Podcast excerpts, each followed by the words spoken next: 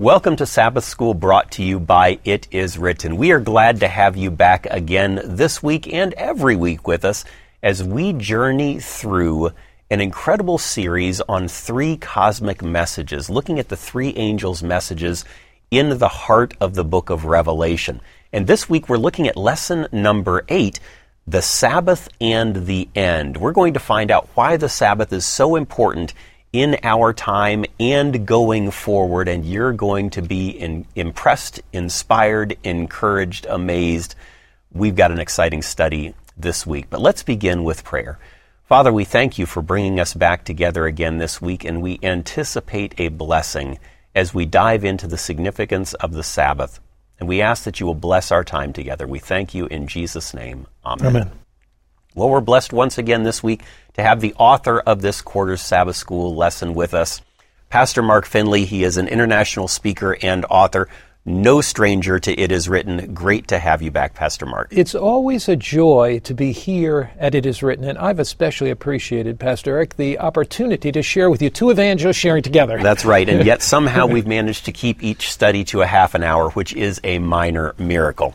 This study on the Sabbath and the end. Why is the Sabbath so significant to God? What role does it play? What does it mean to Him? And what should it mean to us? The Sabbath significance is really outlined in the Ten Commandments, where God Himself wrote them on the tables of stone with His own finger, and He said, Remember the Sabbath day. Six days shalt thou labor and do all thy work, but the seventh day is the Sabbath of the Lord thy God. Then the Sabbath commandment concludes with, for in six days the Lord made heaven, earth, the sea, and the fountains of waters, and all that in them is. So the Sabbath points us back to creation. Creation is the very basis of all worship. If God did not create us, if we simply evolved, then life would have no real purpose and meaning if we came from lower forms of life and evolved and then simply die and go into the grave and there is no future for us. Life has little purpose or meaning. It's the survival of the fittest. But the Sabbath, pointing us back to creation, enables us to keep clearly in mind that life does have a purpose, that we were created by God, a loving God. It also gives value to every life. The Sabbath, as a memorial of creation, reminds us that life is valuable. I write about that in the introduction to the Sabbath school lesson, and I do want to give a little clarification there. It says, and could you read that first paragraph for us? The essence of humanity's dignity is a common creation. The fact that we are uniquely created by God places value on every human being. The unborn in the mother's womb, the quadriplegic teenager, the Down syndrome young adult, and the Alzheimer afflicted grandmother all have immense value to God. God is their Father. They are His sons and daughters. God, who made the world and everything in it, since He is Lord of heaven and earth, does not dwell in temples made with hands, and He has made from one blood every nation of men to dwell on all the face of the earth. Creation enables us to recognize that every human being has worth. Every human being has dignity. Every human being has value. Now, let me tell you what we don't mean by this statement. We don't mean that there are no anomalies. We do not mean that there are no birth deformities. We do not mean that God creates the Down syndrome child or that God Himself works in the genes and chromosomes to create uh, birth defects. We don't mean that these situations take place because of living in a sinful world and we live in a broken world. What we do mean is this that the unborn child has value to God, that the Down syndrome child has value to God, that the Alzheimer patient has value to God. And if we recognize the, the fact that God is our creator, then even in a sinful world, every human life has sanctity and value. And that's one of the things that we say when we celebrate Sabbath. We praise the Creator God. We thank God for the gift of life, and we see the value of every human being. Now, there are loud voices in the world today who would have us believe that we were not created, that we we got here through the the process of evolution, macroevolution, we might call it, over long ages of time. How does that does that mesh with the Bible picture, or if it doesn't, why doesn't it, and how can it not mesh? Let's go to Revelation chapter 14. It is quite remarkable that the message of Revelation, particularly Revelation chapter 14, the rise of the Advent movement, the Seventh day Adventist Church, the proclamation of the three angels' messages was taking place at the exact time that the evolutionary hypothesis was being presented to the world. One of the first uh, drafts of Charles Darwin's Origin of the Species was published in 1844. Later, um, it was further refined and published in 1859. But the three angels' messages, after talking about the gospel and the message going to the ends of the earth, says, Fear God. We've looked at that. Take him seriously. Give him glory in your lifestyle. The his judgment has come, and worship him who made heaven and earth, the sea, and the fountains and springs of water. Worship the Creator. So a message to worship the Creator goes out in harmony with the judgment hour those who've studied the book of Daniel recognize from Daniel 8:14 unto 2300 days then shall the sanctuary be cleansed. To the ancient Jew the sanctuary was the judgment, uh, the cleansing of the sanctuary on the day of atonement was a day of judgment. And so we have here this clock striking the hour in a present tense judgment that the hour of God's judgment has come from 1844 and at the same time a message to go out to worship the Creator. So, this message is critically important in a time of evolution. Now, you've asked, why is it that you cannot harmonize the evolutionary, macroevolutionary, and that hypothesis with, um, with creation?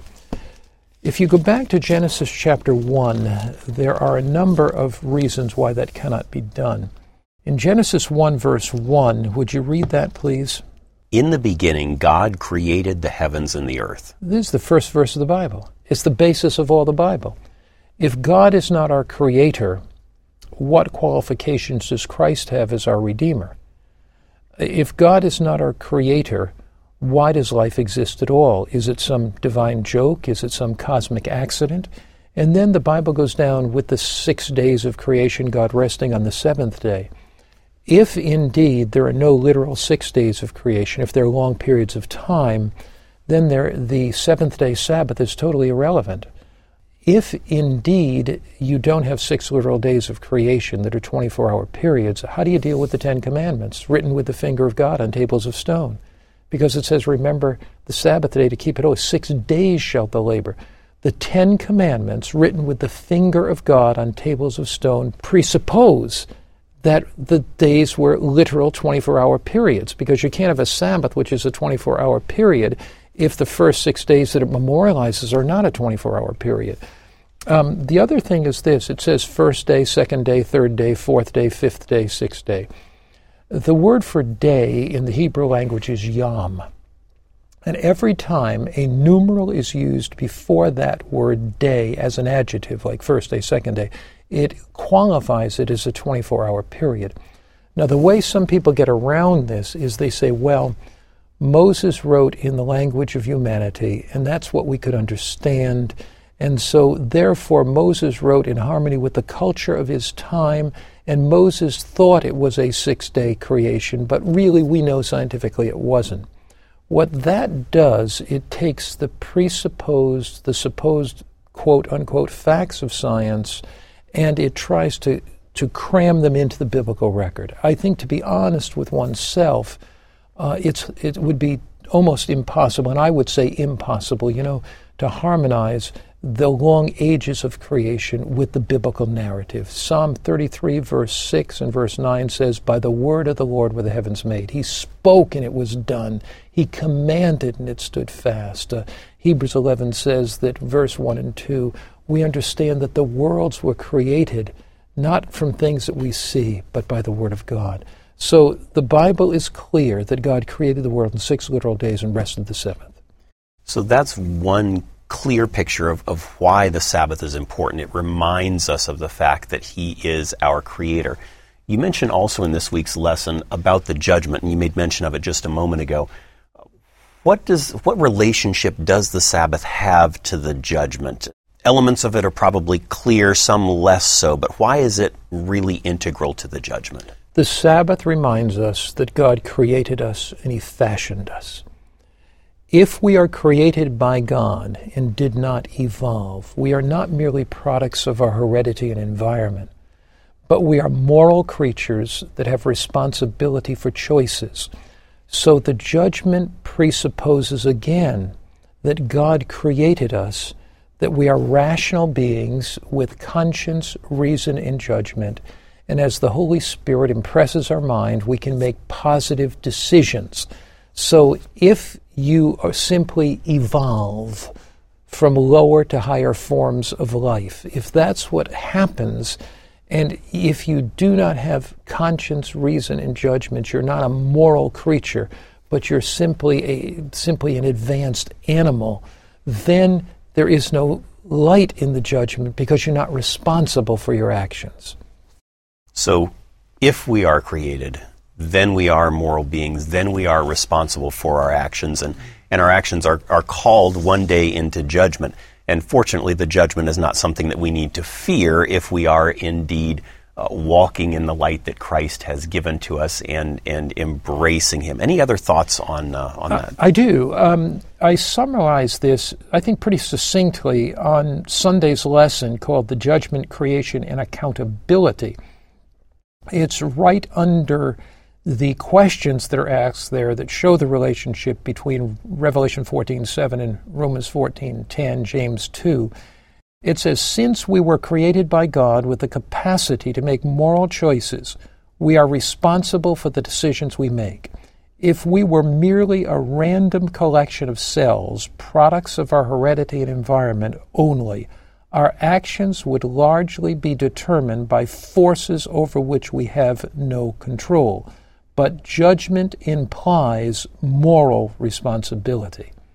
So the first angel's message that calls us to worship the Creator calls us as moral beings, as intelligent beings, as rational beings that can choose to make positive choices prompted by the Spirit, filled with the grace of God, empowered by God's Spirit to make positive choices for His kingdom. And praise the Lord for that. He gives us the opportunity to do that.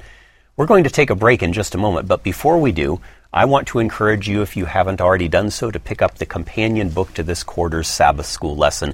It is called Three Cosmic Messages by Pastor Mark Finley.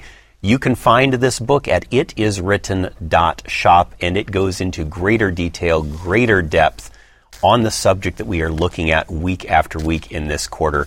Three Cosmic Messages by Pastor Mark Finley, available at itiswritten.shop. We're going to come back in just a moment as we continue looking at the significance of the Sabbath as it pertains to the three angels' messages. We'll be right back.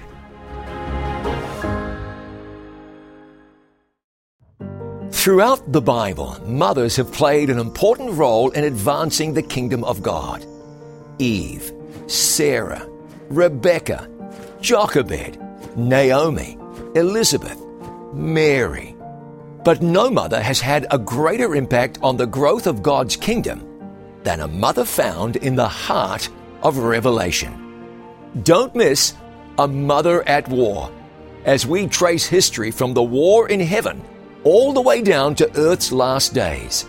You'll encounter a great red dragon with seven heads and ten horns, a pregnant woman who has to fight to save the life of her newborn. You'll be witness to the battle of the ages and see the ultimate victory of Christ and His church. A Mother at War. Brought to you by It Is Written TV.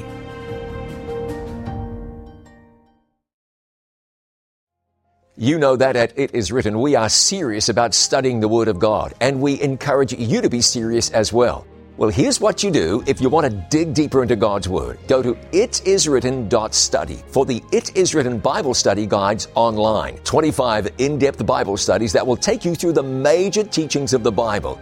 You'll be blessed, and it's something you'll want to tell others about as well. Itiswritten.study. Go further. Itiswritten.study.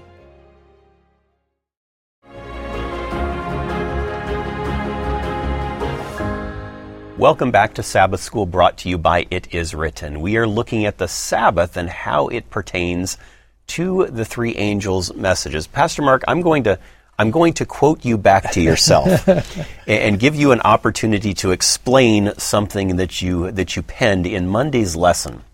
Several paragraphs down, you write this Scripture calls us to rest in His love and care each Sabbath. Sabbath is a symbol of rest, not of works, of grace, not legalism, of assurance, not condemnation, of depending upon Him, not upon ourselves.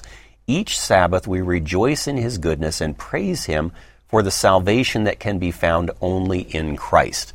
Now, you and I have both been informed that Sabbath is a sign of legalism. It's salvation by works. When a person keeps the Sabbath, we're trying to earn our salvation. It's somehow legalistic or something like that. We've both been accused of that, I'm sure. But keeping the Sabbath is not about legalism. Rightly understood, what is it? First, the Sabbath, as we've talked in the first segment, is a memorial of creation. When we come to worship on Sabbath, we come in this world of commercialism this world of secularism and godlessness, we come to an oasis in time. It is our oasis in the desert where we come to drink from the well of salvation. We come to have our inner hunger satisfied by Christ. We come to worship the one that made us. We say, Lord, I'm not some speck of cosmic dust. I'm not some pebble by the road, not some tin can, pop can that's been run over by some car. I, am not a, I'm not a cow, not a, not a mosquito, but I'm created in the image of God. So we come with a sense of sacredness on Sabbath, with our hearts filled with praise for the fact that God created us. We did not choose to be born, but He chose us. So we come with that sense, but we come also resting in His love, resting in His care. On Sabbath, we rest in the one not only that created us, but the one that redeemed us. We rest in His works. We rest in His grace. We rest in His assurance of salvation. So the Sabbath is not a symbol of legalism. It is a symbol of righteousness by faith in Jesus Christ. You know, it's very interesting. When Cain and Abel brought their offerings, Cain brought an offering of the fruits of the ground. Abel brought the offering of, um, by faith in Christ, in the animal sacrifice. Cain's offering represented righteousness by works. Abel's offerings represented righteousness by faith. I'm going to be bold here. If you worship on Sunday, you may not know it or not, but that's a symbol of righteousness by works. you say, Mark, that is too bold. Let me explain it. Now, you may be saved by faith in Christ. You may be a wonderful Christian, and I praise God for that. But what I'm saying is this Sunday is the work of man because Sunday is not established in the New Testament as a day of worship. It was initiated by priests and prelates and Roman emperors back in the early centuries. So Sunday is the work of man. Sabbath is the work of Christ. So you can never be legalistic trusting in the work of Christ. It was Jesus who was the creator. Ephesians 3, verse 9. Christ created us, Christ redeemed us. So when we come on Sabbath, we are coming in faith in Christ's work, resting in his love, and it's not legalism. That's that's encouraging, and never thought of it in quite that context. So that is that's illuminating. Thank you for sharing that. We know that Sabbath is also going to play a role down at the very end of time. There's going to be a conflict between days of worship and, and so forth. And, and you go into that in this week's lesson. What role does the Sabbath have to play in end time events? It's outlined in Revelation chapter 14. And uh, we will study in the future of the, in this Sabbath School series on specifically the mark of the beast, what that is, etc. But when you come to Revelation 14, there are three verses that I think we have to put together. And if you would look at them for us, Revelation 14, verse 7, then verse 9, then verse 12. And I'll kind of sum, you can read them, Pastor Eric, and then I'll kind of summarize them. Verse 7 begins saying with a loud voice, Fear God and give glory to him, for the hour of his judgment has come, and worship him who made heaven and earth, the sea, and springs of water. Verse 9 Then a third angel followed them, saying with a loud voice, If anyone worships the beast in his image, and receives his mark on his forehead or on his hand, verse 10 describes some things that happen. Then verse 12, Here is the patience of the saints. Here are those who keep the commandments of God and the faith of Jesus. The conflict between good and evil in the book of Revelation is over worship. Is Christ worthy of worship as our Creator? Is Christ worthy of worship as our Redeemer? Jesus reveals his worthiness for worship. Then, here in Revelation 14, verse 7, it's a call to worship the one who is worthy, to worship the one who did create us, worship him who made heaven, earth, sea, and the fountains of water. Uh, worship the Creator. You remember in Revelation 4, verse 11, it says, Thou art worthy, O Lord, to receive glory, honor, and power because you created all things. How do we worship the Creator? By worshiping Him on the memorial of creation that He has given, the Sabbath. So the call to worship the Creator is a call to Sabbath worship. Now, in verse 9, it says, if anyone worships the beast. So the call to worship the beast is in opposition to the call to worship the Creator. There are two worships the worship of the Creator, the worship of the beast. There are two signs the Sabbath and that which is opposite of the Sabbath, Sunday or sun the day of the sun, which came in through sun worship. So that, but all of this conflict between worshiping the Creator, worshiping the beast, comes to focus. It comes to a focal point in verse 12, where it says, Here is the patience of the saints, that is, the endurance of the saints who've endured this uh, great crisis over the mark of the beast. Here are they that keep the commandments of God and the faith of Jesus. So here are those who, through the faith of Christ living in their hearts, keep the commandments of God. But uh, what is it that enables them to keep the commandments of God? It, of course, the grace of Christ. But true and false worship, worshiping Creator, worshiping the beast, come to a focal point in the keeping of the commandments of God. So this is part of the last day, um, the last day end time message of Christ. And here, in the Sabbath school lesson, I point out right on, on Wednesday's lesson these passages, that is Revelation 14, 7, 9, and 12. These passages make it clear that the central issue in the conflict in the last days between good and evil, Christ and Satan, is worship. Do we worship the Creator or the beast? And because creation forms the ground for all our beliefs, after all, what do we believe that makes any sense apart from God as our Creator? The seventh day Sabbath, embedded in the Genesis creation account, stands as this eternal and immutable sign of that creation. It's the most basic symbol of the most basic teaching. The only thing more fundamental to it is God Himself. Hence, to usurp the seventh day Sabbath is to usurp the Lord's authority at the most prime level possible that of his identity as creator. So it plays a significant role and gets down at the very, very heart of things and plays a significant role at the very end of time. Let's jump to another significant question. What about eternity? What role does the Sabbath play in pointing us forward to eternity? That's where we're wanting to go. That's where we're longing to go. What role does it play in helping us understand eternity? Every time as we worship on Sabbath, we say, God, you created the world once and you're going to recreate it again. You're going to recreate a new heavens and a new earth. Heaven is a slice of eternity. Abraham Heschel, the very famous Jewish author, wrote a book called The Palace in Time. And he said every Sabbath, the palace from heaven descends to earth, and God beckons us to enter into this palace. Most palaces are made in literal space. They are they have physical features, but the Sabbath is a palace in time that God invites us to come into. And you know, Abraham Heschel's daughter wrote an introduction to his book.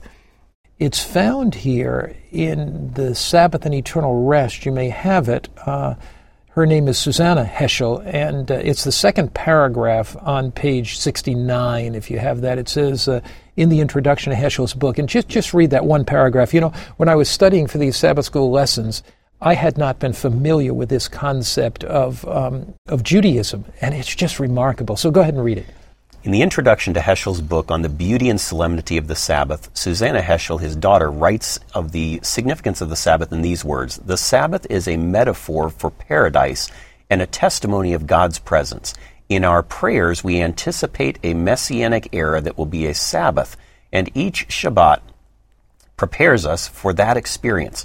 Unless one learns how to relish the taste of Sabbath, one will be unable to enjoy the taste of eternity in the world to come. Isn't that amazing? In other words, Sabbath is a slice of eternity. So when I come to worship on Sabbath, what three things are in my mind? First, God, you're my creator. And I'm worshiping my, with my brothers and sisters here, that all barriers are broken down. Secondly, Jesus, you're my redeemer. You are the one that died for me. I'm resting in your grace, your love, your goodness. And thirdly, Jesus, eternity is coming. And Sabbath is a slice of eternity where I can fellowship with you now, preparation to fellowship with you through all eternity. Amen. A slice of heaven, a slice of what is to come, a, a taste of what God has in store for us. Pastor Mark, thank you for helping us to understand the significance of the Sabbath with uh, respect to the three angels' messages. We're going to continue looking at these three incredible cosmic messages as our studies go on. We still have a few weeks left as we bring everything together in a better, more complete, more personal understanding of what these three angels' messages mean to you and to me and to really, honestly, everyone on the face of the earth. So we pray that God will bless you between now and next week when we get together again. Until then, we look forward to seeing you next time on Sabbath School brought to you by It Is Written.